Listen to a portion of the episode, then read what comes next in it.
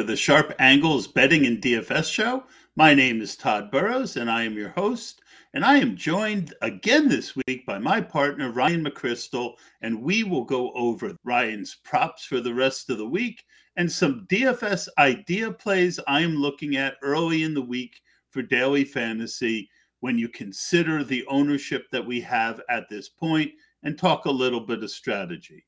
But with Friday the 13th coming up this week, I want to make sure you know that we are slashing prices on all of our weekly packages. That's right, no tricks, just treats, as we're giving you 79% off every weekly package site wide when you use the code slash. Why 79 you uh, percent off, you ask? That's how accurate Warren's plays on over totals have been in his lifetime, and his strongest play in over a year just hit last week with the Jets Broncos game hitting the over. We want everyone to jump on board and avoid having your bankrolls be left for dead. Just use the code SLASH to get your 79% off discount. And as Dracula would say, it ends on Friday the 13th. Welcome in my new guest. I mean, my uh, partner Ryan. Ryan, I'm sorry, uh, doing Dracula just threw me off a little bit. no worries. Excited to dive in and talk some football with you again this week. Yes, I'm always excited to dive in and get a bite of a, a good discount, like 79%. Not my best Dracula, but So uh, we're going to move on uh, to the rest of your props. And in looking at your list of props, I was more taken by what wasn't there than what is there. Could uh, I, and I know you know what I'm talking about. Why don't you explain? Of course. So you're obviously talking about TJ Hockenson, who we have discussed every week um, on this podcast, taking the over on his receptions. I'm off it this week. And you know, we've lost two weeks in a row now giving out that prop. That's actually not the reason why I'm off it because you know, two weeks ago, we addressed this last week. That was a fluke against Carolina. The Vikings ran their fewest offensive plays in a decade. That's a fluke. That was the reason we lost that prop, and we were willing to jump back on it last week because we just knew that wasn't going to happen again against the Chiefs. Then against the Chiefs last week, he has five catches for eight targets anytime Hockenson gets eight targets, you're going to assume he's going the hitting the over on his receptions prop because he's using such a conservative way in the offense. He catches a really high percentage of those targets. In fact, he's got a 77% catch rate on the season. Last week, only five of eight targets. That's a 63% catch rate. So again, I I look at that as you know if we're if we're going to play this prop all season, he's going to have a stat line like that a couple of times. But if we keep going back to it, over the course of a full season, we're going to win most of the time. If he's seeing eight targets a game, sometimes he's going to catch five, but more often than not, we're going to hit the over. So we're comfortable with accepting a few of those losses. So that doesn't really scare me based on what happened last week. The reason I'm jumping off the prop right now is Justin Jefferson. Losing Justin Jefferson, I don't think it necessarily helps Hockenson. You you could argue that maybe they force feed him the ball more because they're losing one of their weapons, but they're used in such different ways in the offense. I really don't think that's going to be the case. And, and one, one of the things that and one opens up space for the other. exactly. That, that that was exactly going to be my next point because you know, like we've talked about throughout the season, Hockenson really benefits from seeing a lot of two high coverages, and mm-hmm. Cousins sees a lot of that. He sees two, since the start of last season, he's seen two high coverage over 50% of his dropbacks, and that really opens up the middle of the field for Hockenson. Maybe teams continue to do that. Maybe Jordan Addison steps into a role and he proves to be a legit deep threat and defenses continue to do that. But I just don't have enough confidence. The reason they see such a high rate of two high coverage, it definitely could be forced by Jefferson, that teams want to ensure that there's always help over the top for whatever quarterback is lined up against him. So I'm going to stay away from the Hockenson prop for now if Jefferson is out for an extended period of time, you know, we'll gather some data over the next couple weeks and maybe we revisit it. But at this point in time, I, I need we need to be in that data collecting stage right now because I just I just don't have the same confidence as far as how teams are going to approach them. Fair enough. Fair enough. Let's move on to uh, off of what isn't there to what is there, and you've got two running backs, and I'm going to let you hit them together. Bijan on the longest run, 17.5 or under. Actually, I'm going to let you just do the Bijan one for now. Yeah, I'm on the over on Bijan Robinson's longest rush. It's available at 16 and a half yards. It's actually a little bit lower than I was, than I would have been willing to take it. So I, I like it a lot. Uh, we played this last week essentially with Khalil Herbert on Thursday night going up against the Commanders. We took the over on his longest rush, and even though he got injured, he fortunately, I believe it was still in the first quarter when he hit the over with a, with a nice long run. And it's it's really all about the Washington defense. They allow three or more yards before contact at the highest rate in the league, 36% of running back carries, slightly more than one out of every three carries.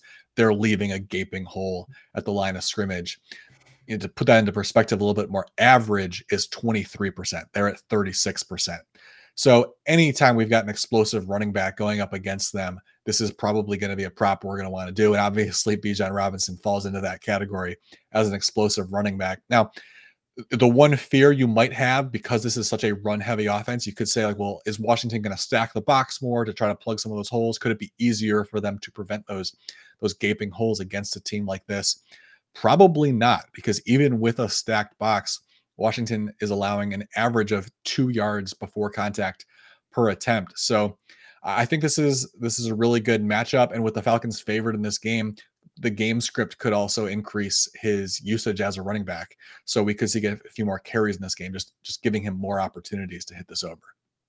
All right. Um, I like it. And then we're gonna do these two guys together because they're both under on longest run. Let's do uh, Jacobs, who we had last week, I believe, as well with an under on the run. And we're going to throw in the man who was found on the road dead, Jerome Ford.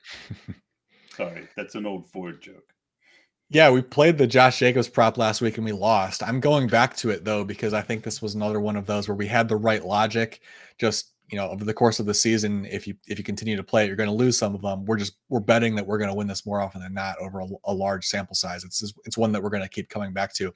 He had a 24 yard run last week. It's the reason we lost but it was the first time he had a run over 10 yards only the second time he's reached 10 yards or longer. So it was the first time he hit the over on his longest rush prop this season. But if you dive into the numbers for this game the Raiders offensive line struggled just as much as we thought they would maybe even a little more so he was contacted at or behind the line of scrimmage on 45% of his carries, the second highest rate of the season. And he only had three carries with that with that key number, three or more yards before contact. Obviously, one of those produced the long that, that long 24 yard run. So, you know, even though we lost last week, this is the type of production from the offensive line where more often than not we're going to win this. So I'm going to stick with it based on the fact that the offensive line lived up to our expectations, even though Unfortunately, we lost the bet. Just to hit some of the numbers again that we mentioned last week, real quickly, he's averaging eight. He's averaging 0.8 yards before contact per attempt. So this has been a recurring mm-hmm. problem. And he also has a tough matchup this week against the Patriots. They're allowing three or more yards before contact. Only 9% of running back carries the lowest rate in the league. So terrible offensive line against a run defense that has been pretty stout this year. So a really good matchup you know, I, I said that I would take this even lower, but the line is actually out there at 13 and a half yards. Dropped a little bit from last week. I believe the number last week was 15 and a half. So it's, it's dropped a little bit, but I'm still very much willing to take it. He's only clear, like I said, last week was the only time he's cleared that number. So I'm feeling pretty good about this. The other under longest rush prop you mentioned that we're going to take is Jerome Ford. We've talked about Ford a couple weeks ago, I think it was. We played the yardage in that game. I'm using similar logic here, but I'm gonna. I think I prefer the longest rush under against the 49ers. Ford has been contacted at or behind the line of scrimmage on 66% of his carries. That's horrific. And because we've seen Nick Chubb behind this line come nowhere close to that, typically, you know, he invites some contact behind the line of scrimmage because he's typically a between the tackles type of runner. You're going to run into more contact when you do that. But Chubb is nowhere near the bottom of the league in this stat you know, they've had some injuries, obviously losing Conklin at right tackle. That's a, somewhat of a factor, but to be the worst rate in the league, this is mostly falling on Ford. He doesn't have the vision to avoid contact. He dances in the backfield too much. I, I think we mentioned that last time I played this prop. This was a big concern of him when he entered the league out of Cincinnati that he was going to invite this early contact, and he's just not the he doesn't have the extreme explosive ability to really make up for it. And he's going up against a, a, good 49ers defense this week. They contact opposing running backs at or behind the line of scrimmage on 63% of carries, second highest rate in the league. So, one of the best defenses at forcing early contact, literally the worst running back, and inviting early contact, terrible matchup. Not only is he going to struggle to have a long run against this type of defense, but if he continues to perform at this level, I think he's just going to lose carries. Is going to get frustrated with this at some point. And then the other factor here is PJ Walker might be starting this game for DJ for um, Deshaun Watson. If that happens, obviously this game has blowout potential, potentially a really bad game script for running the ball, which cuts into his carries. So I, I, would expect him to not see a ton of touches in this game and have basically no room to run when he does. So I'm on the under. I'll, I'll this line has not been posted yet. There's not a lot of lines available for this game because of the Watson injury, I would assume. But if it's available at 11 and a half or higher, I'm, I'll be on the under. Yeah, I um you know, talking about idiot tests, I mean Pierre Strong has looked good every time they've handed him the ball. He looks better than Jerome Ford. He looked better than Zeke Elliott in New England.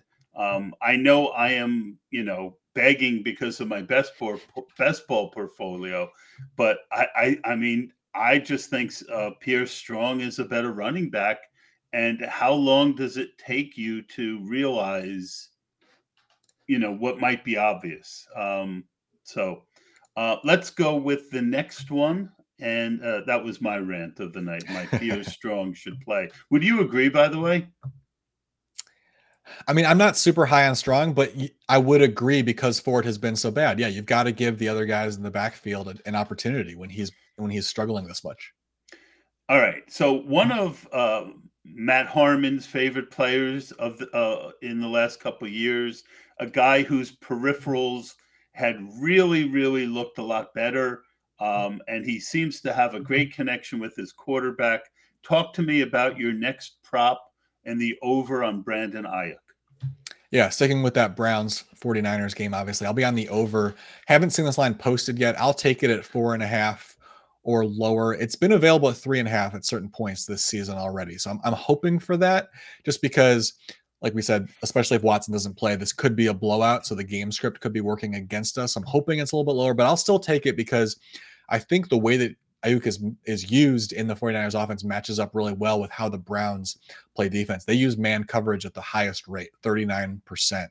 And so, you know, anytime we have one of these outlier defenses in terms of coverage, I like to look at how the other team how their target share shifts against those types of teams. In this case, it's a pretty big, pretty big difference for Aiyuk. I was looking at over the past two seasons when he, Deebo, and Kittle are all on the field together. Obviously, that group has had some injuries over the past season. So only looking at when they're on the field together, Aiyuk's target share versus man coverage sits at 32% team high, zone coverage 23%. Pretty big gap there. So against a team like the Browns that's going to try to use man coverage at a pretty high rate, we should see an elevated usage rate for him in this game.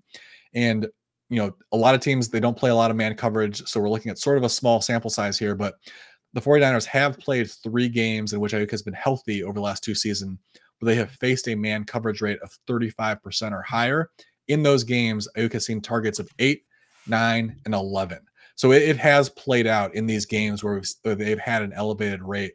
It has led to more targets for him. So the Browns pretty consistently playing at that 35% rate or higher should lead to a, a big workload for Aiyuk in this matchup. When life uh, is getting you downs, you bet the over on Josh Downs, one of my late uh, best ball heavy ownership um, I called him coming out discount Zay Flowers. I felt that they had a lot of similarities between them. Um, and honestly, I kind of like Downs a little bit more. I I struggle to see the difference other than the draft capital, obviously. Um, but um, you seem to be on the Josh Downs over receptions this week with the Gardner Minshew as quarterback. Yeah, I think he potentially benefits from Minshew taking over. Obviously, we've seen both quarterbacks play, Minshew and Anthony Richardson. We, have seen a little bit of both of them this year. Obviously, a really small sample size, but Downs does have a 25% target share from Minshew and a 16% from Richardson. Now, like I said, small sample size. So how much should we trust that? I try to think of it when dealing with the small sample sizes. Why is it happening? Can we come up with a good reason for it? And if we can, then I think we can trust it. In this case, I think the reason is basically that Minshew gets rid of the ball more quickly. He needs to because he doesn't have Richardson's scrambling ability. Mm-hmm. Obviously, anytime all of these quarterbacks like Richardson that have that type of running ability, they're going to tend to hold the ball more. They're going to hold the ball longer because when they see pressure, they don't necessarily feel the need to get rid of it right away. They can just scramble, buy some time. Whereas Minshew, he's the type of quarterback, although he's not a terrible athlete, he tends to get rid of the ball quickly to, to avoid pressure. So, you know, we, we can see this in the numbers just this season. 64% of Minshew's attempts have been released in 2.5 seconds or less, only 55% for Richardson. Now, Downs, because he lines up in the slot, because he's one of these smaller, quicker receivers, he plays a big role in the quick passing game. It's easier to get him the ball quickly than it is Michael Pittman often. You know, if he's lined up on the outside, he tends to be running more routes downfield. So Downs plays a much bigger role in the quick passing game, which is a bigger part of Minshew's game. So he's going to benefit from this. This prop is available at three and a half, which I think is a real a really good number. I, I would have maybe been tempted to consider it if it climbed higher than that, which it could if he has another big game with Minshew. But at least for this week, we've got available, I think, at a really good number at three and a half. So I'll be on that for sure. Awesome. And we're going to finish up with um, a team that I've always considered my team, um, a team that I really fell out of love with during the Dave Gettleman years. And now, you know, I was not happy with the Evan Neal pick. I thought that, you know, a team that needed so many assets, taking a right tackle at, you know, seven. Um, and it turns out they took him over Charles Cross. Um, the guy they took in the same draft is going to be playing with most likely Tyrod Taylor this week. And you probably wisely have the under longest receptions of 14-5 on one Wan'Dale Robinson. Yeah, this line, this is for the Sunday night game. Obviously, we don't have a lot of props available for this game yet. So I'm going to say that I'm willing to take it under at 14 or higher, but this might serve as an idiot test for all of us because it was available at 17 and a half last week. And if it's available that number, you must be on this prop. It's a gimme. I have no idea why it was available at that number last week. Robinson has one catch in his career over that number. So why the prop was available at 17 and a half, I have absolutely no idea. Hopefully we get it again. I kind of doubt we will because that is so ridiculous it almost feels like a typo. But you know, these these props don't change a lot. These longest reception, longest rush props, one of the reasons why I've been on them a lot this year is they don't change a lot. So when we feel like we're onto something, if we have good logic, we can probably play it for a few weeks. It's going to take a while to adjust. So I'm hoping, you know, maybe it drops to 16 or 15. Even if it drops way to 14, I'm I'm I'm still on it, but I'm pretty confident it's going to be available at one of those higher numbers just because they don't change a lot. He, I mean, the, the to dive a little bit deeper, the reason why he doesn't have these long receptions is remember he's a former running back in college. He was playing running back when he was at at Nebraska, played a little bit more of a hybrid role than at Kentucky at the end of his career. And even though he's playing receiver now in the NFL, he's basically being used in a way that you would use a running back who you have shifted out into the slot.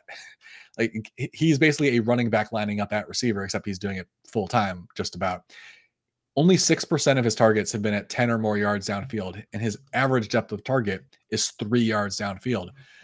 So even for him to just clear 10 yards, he's going to have to make somebody miss. And so to get a longer run, to, to get a longer play, to get it all the way up to 18 yards to hit the over, which is what he would have needed last week, he's going to have to make a bunch of guys miss essentially, which he's capable of. I like Robinson a lot. I think, and I like the way that they're using him. It's the perfect way to use a weapon like Robinson, but he's not an explosive player in, in this role. He's not going to produce these huge explosive plays in the passing game. He's the guy who's filling the the the the the path when the passing game is is serving as an extension of your run game. Robinson's the perfect guy to use, and that's how they're using him. He's just not going to have these huge chunk plays down the field. So, like I said, if it's available at 17 and a half, it's that's an idiot test for all of us. We we need to be on the under if we get that. But I'll I'll be on the under almost regardless because it's unlikely to fall dramatically. So as long as we get 14 and a half or higher, I like this prop a lot. Awesome, awesome, great, great, great group group of stuff. Uh, we do have one question in the chat before we move on.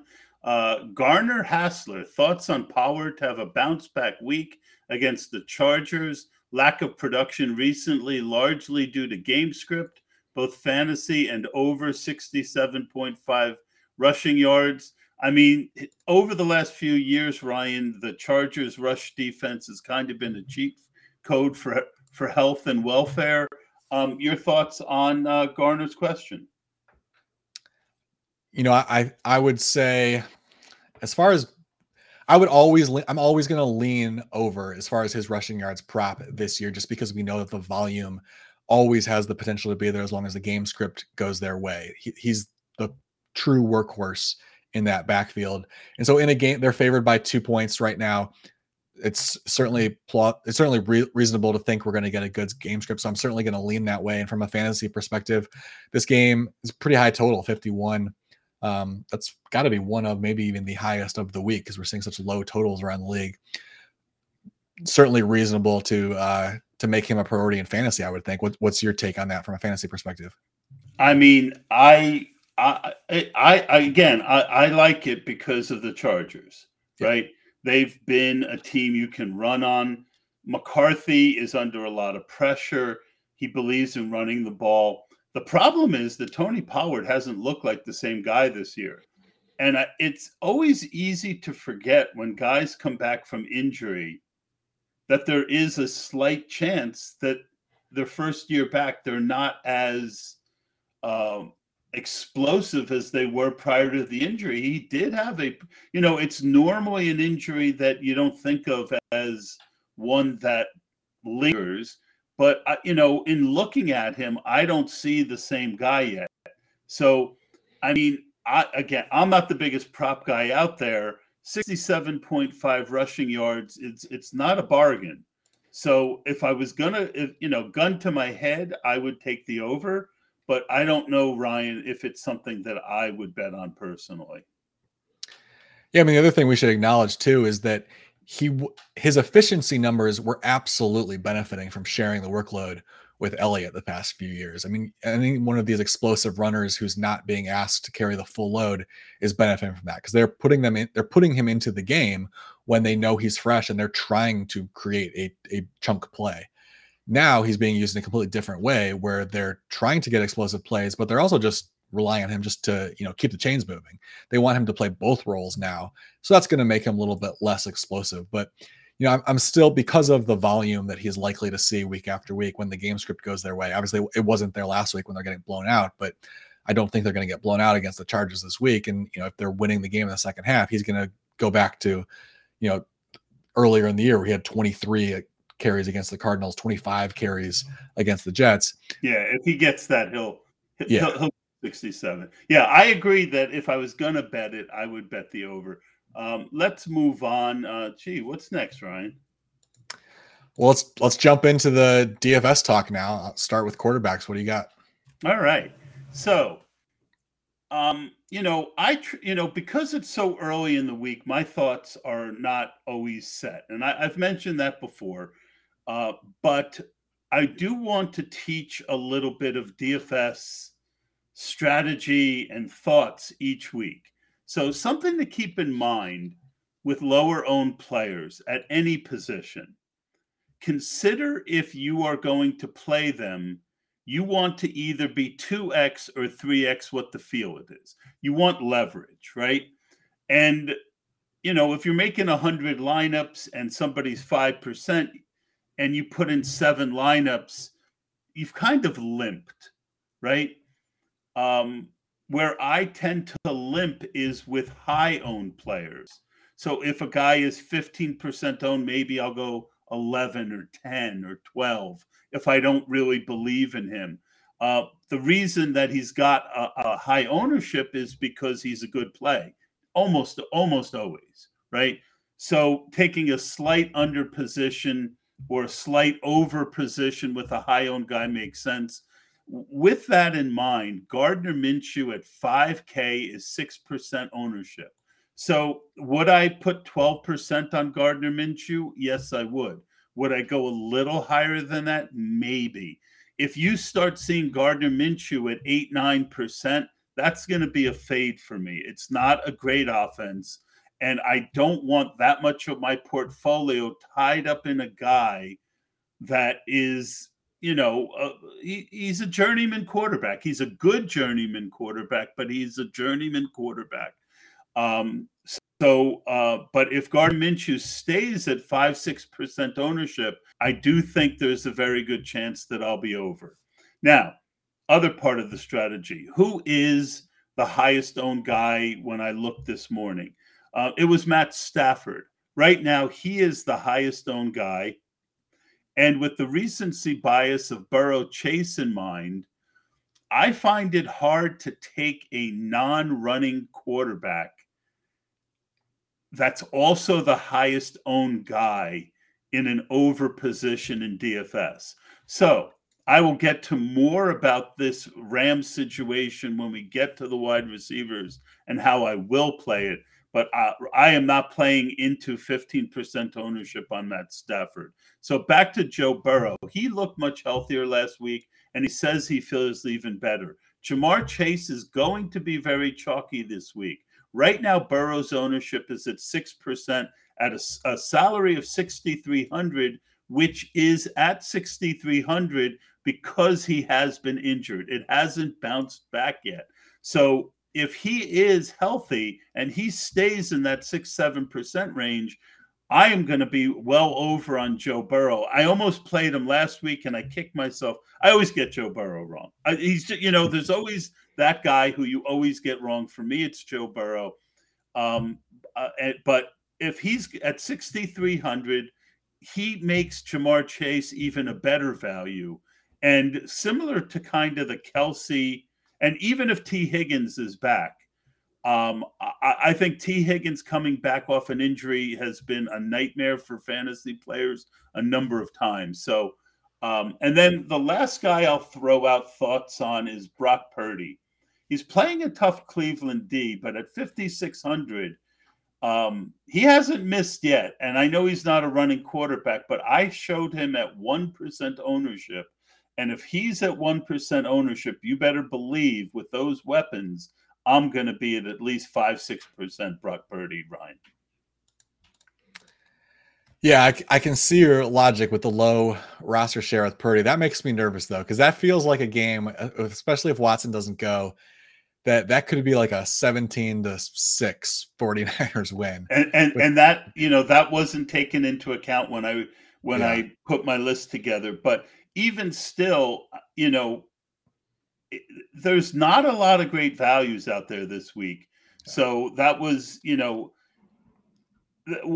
yes, it, you know, but the great thing about that is, again, back to my earlier point on low ownership guys and being able to go four, five X, uh, you know, to have 5% of your portfolio on a guy like Purdy, the upside is so high if you get the unlikely um, scenario where it's not a 17-6 game. Yeah. But I yeah. completely hear your point.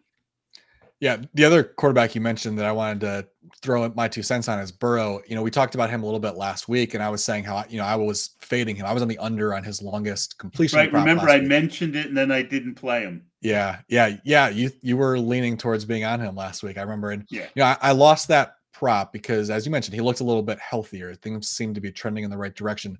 I'm a, I'm not betting against him now. I'm now I'm sort of in the wait and see phase because that was a terrible defense that they that they beat last yep. week in Arizona. And even still, on throws 15 or more yards on field, he was only one of four. He's now three of 26 on the year. That's 11.5%. They there's even though he looked a little bit better overall, he, he seemed to look healthier. It didn't help them throw the ball downfield at all. That that was, you know, the receivers made some explosive plays for them after the catch. Burrow wasn't doing much on the deep ball at all. And so, you know, I, I don't know. I'm not one of the reasons why I'm not going back to that prop is, you know, the, the Seahawks are also a pretty bad defense. So, you know, they, they, could certainly, you know, especially if he's a little, even a little bit healthier than last week, maybe he he does break out. So I, that's probably coming soon. So I'm not going to bet against him at this point, but I am a, a little I, I just I just wanted to mention I am a little hesitant. I'm not buying the idea that he's fully back until we actually see them start to have some sort of downfield passing game. Yeah. Yep. So let's move on to the running backs now. And I think you want to mention a guy who we have both been pretty high on throughout the year. Yeah, absolutely. Um, hold on one second. I one of my uh, co-owners wants to know who I want to start in the draft. I have to answer him with the time getting short. Sure. The the guy, of course, that I'm I'm referencing is uh, David Montgomery, who we've, Correct. I've played Correct. some props on him, and I know that you've been on him in DFS as well throughout the year. heavy best ball position. Um, David Montgomery is still the best value on the board this week, and for some reason, perhaps if Tampa, for some his ownership isn't that high, even though he's showing as the best value. Um, I mean, even if his ownership gets up a little bit more than where it was, um, I, I I think that David Montgomery, you know, his coach came out today and said, "Look, we're going to feed this guy the ball. His O line can can be successful against any team. The only negative is he is on the road, and I do think the Lions are a much different team at home.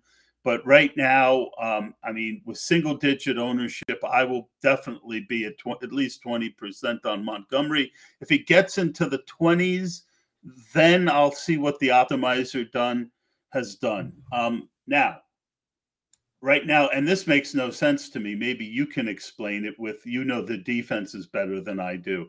Joe Mixon showing 27% ownership. He's been one of the least efficient running backs of the year.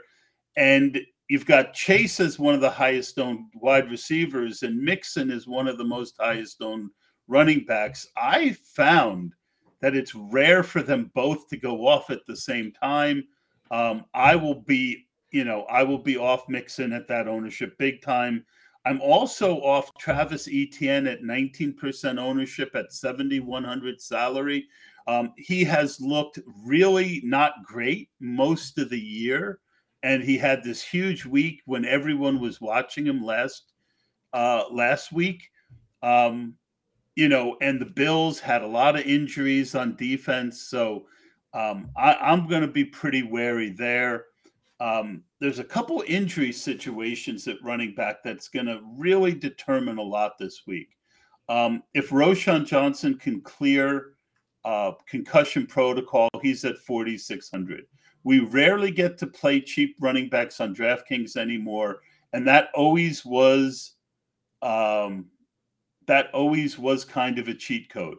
So I've got D'Onta Foreman also at 4,400. I think if Roschon is cleared, you can play both. You might want to play Roschon to, in double the lineups of Foreman, and but I think either one of them could uh, do well. Now, I think the field is going to think the Vikings are a bad run defense because the Eagles gashed them early in the season, but the last few weeks they've been a lot uh, tougher. Um, so a lot, a lot of, uh, a lot more. I'm gonna have to do a lot more looking into this whole thing.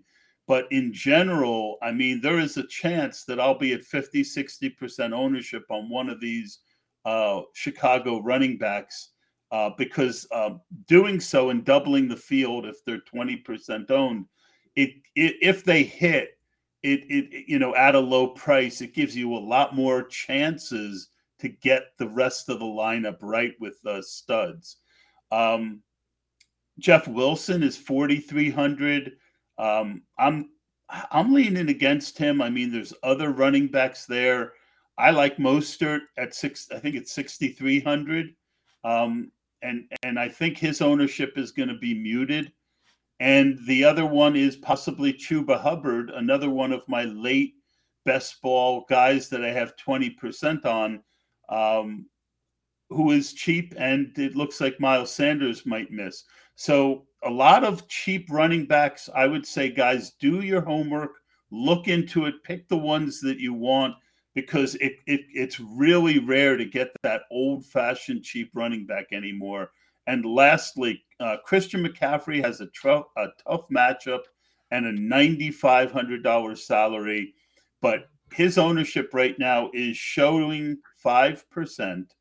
And you know, Christian McCaffrey at five percent is an automatic over for me. I don't care the salary. I don't care who he's playing because he's that guy who can put up 40 points in any given week. Your thoughts, Ryan? Yeah, well, going back to Mixon, I agree with you. I'm surprised that he would be such a popular play this week. I wonder if maybe some of that is sort of a combination of fading the Seahawks, who have a good record but have beat up on two really bad teams in the Panthers and Giants the past two weeks, sort of pad the record, and then also buying into the Bengals being better. That you know because because Burrow is getting healthier, maybe that's some people thinking that you know these are two teams potentially headed in different directions right now, and that could lead to like just a good game script for the Bengals to run the ball more, which they haven't really had much this year. M- maybe that's part of it, but like like I said, I'm not hundred percent in on Burrow being fully back, so I, I would certainly would if that's the reason I'm not chasing that line of thought. As for the Roschon Johnson, D'Onta Foreman one, man, that feels like a trap to me. you, I completely understand that you want to have exposure to the, the low a low salary starting running back, right? Because he could have he doesn't even need to have a good game, but you know, just the game script could, you know, the game could play out in such a way where he doesn't have a great stat line, but he scores two touchdowns because they happen to be down near the goal line twice and he gets those carries. So you want to have some exposure. Well, and Roschon and Roschon, as we know, can also catch passes. Maybe I'm a am a I'm a lot more I'm a lot more likely. I, am a big Roschon guy. I liked him coming out. Um, like I'm a lot more likely to be over on Roschon than D'Onta Foreman. And, but what I like is the fact that if we do get all four guys, it gives you a chance to be over on all four. Eh, because again, the way DFS works is you're trying you're looking for a half of 1% outcome in most of these tournaments. And, you know, you're going to have to take some chances. But again, I, I, I get it. And I'm hoping those kinds of things mute ownership because that's the key to, to, to get it, you know, to going over. Yeah, I mean, like I said last week, the the idea that Roschon Johnson is a pass catching back, I think that's just all because for some you, you somehow like in I don't know what happened in week one that led to him. I think it was six receptions, or maybe, maybe it was five catches. It, it was it was garbage time. Yeah, it just it, it was it was pure garbage time. He's not that type of player. I mean, the reason why he was so good in college was he paired so perfectly with Bijan Robinson. He, Roschon Johnson is the downhill between the tackles bulldozer, and Robinson, although he can certainly do that also, so explosive on the edges and in the passing game. Johnson had 14 catches all of last season. So for him to come out with whatever it was, five or six catches in, in week one was just weird. I think when we look back at his entire career, that's still good. That could very easily end up being his career high because that's just not the type of player that he is. You don't, even when you are throwing the ball to him, you're not, the play is not really designed to get chunk chunk yardage by giving Roschon Johnson the ball. He's a check down guy you just you dump it off to him because he's on the field. He's a good pass protector, so he's on the field sometimes in those situations. So, you know, he might catch some passes sometimes, but you're not you're not trying to get him the ball ever. And so I th- that's why it just feels like a trap to me because I, I think they're I think they're going to I don't think either one of them is going to dominate carries or dominate touches in any way. And so it feels like it could be just you know both of them have you know eight carries for 25 yards or something like that. But like I said, with a, with a with a low salary, certainly worth chasing. So you know let's let's move on to the wide receivers. What do you got for us there? Well, I, I love uh, you know you've given me a lot to think about, and that's why I love bringing up early things and and bouncing them off you. Um, so because you know I don't have the time to dig deep until late in the week, so I love I love those thoughts. Thank you for them. Um, as mentioned, Ja'Marr Chase right now is by far the best value on the whole slate, and will have the ownership to match it. My thoughts are 8,300 is still too cheap for a guy who's being peppered like he is. Now, Tee Higgins returning, I know I said it wouldn't stop me, but again, I have to feel confident. I, I'm, I'm not going to fade him much if I fade him. Um, there's a very good chance a guy like that at a good salary like that, maybe I will be even weight and then in the optimizer trying to come up with a couple rules that uh, will put a different kind of build together to get him. But my favorite plays right now on the whole slate uh, based on the ownership I saw, is Cooper Kupp and Puka Nacua. Nacua. Both have single digit ownerships when I was looking. And you've got Stafford as the highest owned quarterback. So the fact that there's two of them is obviously muting the ownership of both. And so to me, the obvious way to play this, if the ownerships continue, is to fade Stafford heavily and then make a rule at least one of Cooper Kupp and Puka Nacua in every lineup, and you know run that for maybe three quarters of your lineups, and then make 25% of your teams without that rule, and that way you know you get because both Kupp and Nacua could break the slate, right, Ryan? And so Absolutely. you know by putting one of them in the lineup if Stafford's in 15% and these guys each end up with 5 10% ownership, it means that almost every time they're in a lineup, it's with Matt Stafford. So making a rule without him is something that I am very interested in right now. A couple other interesting things I saw at um, wide receiver. Both the Bucs uh, wide receivers are very low owned right now might not be the best matchup, but I mean, you know, again, anytime I can get really talented players, you know, at 5% or less ownership, that's something I tend to want to be at least two to three times uh, over on. Uh, speaking of that, I went heavy on DeVonta Smith last week and I whiffed, and the Jets definitely are a tough matchup. But DeVonta Smith is at 1% ownership right now. And that 30 to 40 point game is going to come. I don't want to guess when it's going to come, but if I can put 12, 13% on DeVonta Smith against 1% ownership, I am going to do that just from a um, mathematical standpoint every single time because there's very few players who we've seen break a slate in the NFL, and DeVonta Smith has done that multiple times. Um, last name I'll throw out there is Tyler Lockett.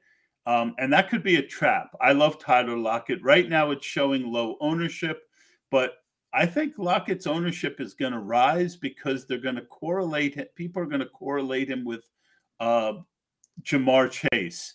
So I think his ownership might rise more than people think in a vacuum. I like Tyler Lockett, one of my favorite players, but I don't think I'll be on him this week, Ryan. Yeah, I mean, going back to the Chase one that you mentioned, I, I like that as well. I mentioned how uh, you know I'm not fully buying Burrow because they're not throwing downfield that well. Well, as Chase showed last week, he doesn't necessarily need that to have a great game. You know, Higgins is the one that sees more downfield targets than him. That's really Higgins' role. And Chase, yeah, obviously he can do everything, but he he does get used on the underneath stuff more often. And so I, I wonder if if Higgins returns, if that even helps you if you want to target Chase because maybe that drives the Chase roster share down a little bit. But we have some reason to think because our downfield passing game is struggling that Higgins probably isn't a great play this week. Burrow's still sort of figuring, you know, getting more comfortable throwing the deep ball, and Chase can survive without that and still be productive. So that might actually help you out in that case if Higgins plays. Awesome. All right. The last thing is tight end. I'm just going to give a, a couple quick thoughts on that, Ryan. I'm seeing real heavy ownership on Ertz and Ingram in the early 20s. I mean, I'm sorry. I, I can't play either of those guys at that kind of ownership. Ingram is, you know, he's really come along since he's been on the Jags, but it's definitely been on a big week followed by two uh, average or small weeks. I'm not going to play into that kind of ownership. Zach Ertz, I don't think has the kind of ceiling that you want to play into that kind of ownership. The problem is there's not a lot of guys I really do like. Uh, one name I'll throw out there is Cole Kmet at 4,600. Um, Justin Fields seems to be back to being the Justin Fields that can actually throw the ball and that they're let putting him in positions to be successful, which I think I talked about last week. How they don't that they weren't putting him in uh, positions to be successful I think both Kmet and DJ Moore are interesting plays this week at lower ownership. Um, you know, TJ Hockenson is showing at a very bad value this week. He's 6,600. That's another one where if we start flirting with 5% or less for Hockenson. I'll take the chance with Justin Jefferson being gone and go to 10 to 12% on him. But if he's 8, 9%, I don't want 16, 17% Hockenson at a high salary. Um, low price guy, I'll throw out, and I know I just keep mentioning this team, and they're not a great offense, but Cade Otton at like $3,100, he's not that bad. And he's on the field all the time. And what you need a tight end, especially when there's not a lot of great uh, tight end options. Um, I think people are going to play a lot of Pitts this week since he finally got targets last week. Um, so I, am going to throw out Cade Otton as my last guy. Ryan, any last thoughts on the tight ends? Yeah, I'm with you with Otton. I mean, with those low low salary tight ends, what you need is a couple catches and a touchdown, mm-hmm. right? And then you've got good value. And with Otton playing against the Lions, I think every Lions game has shootout potential because they've got some questions on defense and they've got a really good mm-hmm. offense. And so, yeah, for him to have you know three catches and a touchdown and get you decent value there, that's certainly plausible in this type of a matchup. The other one you mentioned that I think is interesting is Cole Kmet. I was doing a little bit of research on his usage because they're going up against the Vikings. Their defensive coordinator Brian Flores loves to blitz, 55% blitz rate this year, easily the highest. So I was sort of looking into the Bears offense and how how have they adjusted to blitzes and I don't have a, an answer to fully explain this, but I thought it was worth mentioning. Over dating back to the start of last season, eight of Kmet's 10 touchdowns have come against the blitz. Now, without diving in, like looking at their play calls and seeing exactly how it's happening, I can't fully explain it. But that's a really high percentage for him to be scoring off the blitz at that kind of that kind of rate.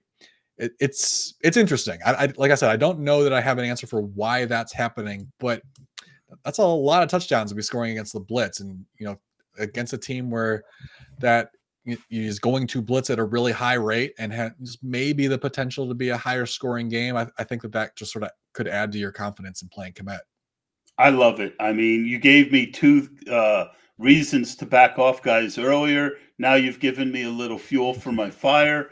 Um, and ag- again, that is um, that is you know really good and the kind of you know i like the way i like to teach uh what no matter what i'm teaching ryan is i like to teach theory and i like to teach how you move through different thoughts and listen to other things to get to your final result so um, good stuff i also want to mention to our friday the 13th friends remember that we're slashing prices on all of our weekly packages this week. No tricks, just treats. 79% off weekly packages site wide when you use the code slash. Yep, Warren, 79% on his overs, and he just hit his biggest one ever. Get in there with a package before Friday the 13th because everything ends on Friday the 13th. All right, that's going to do it for this week. Ryan, thank you as always, and we will see you next week.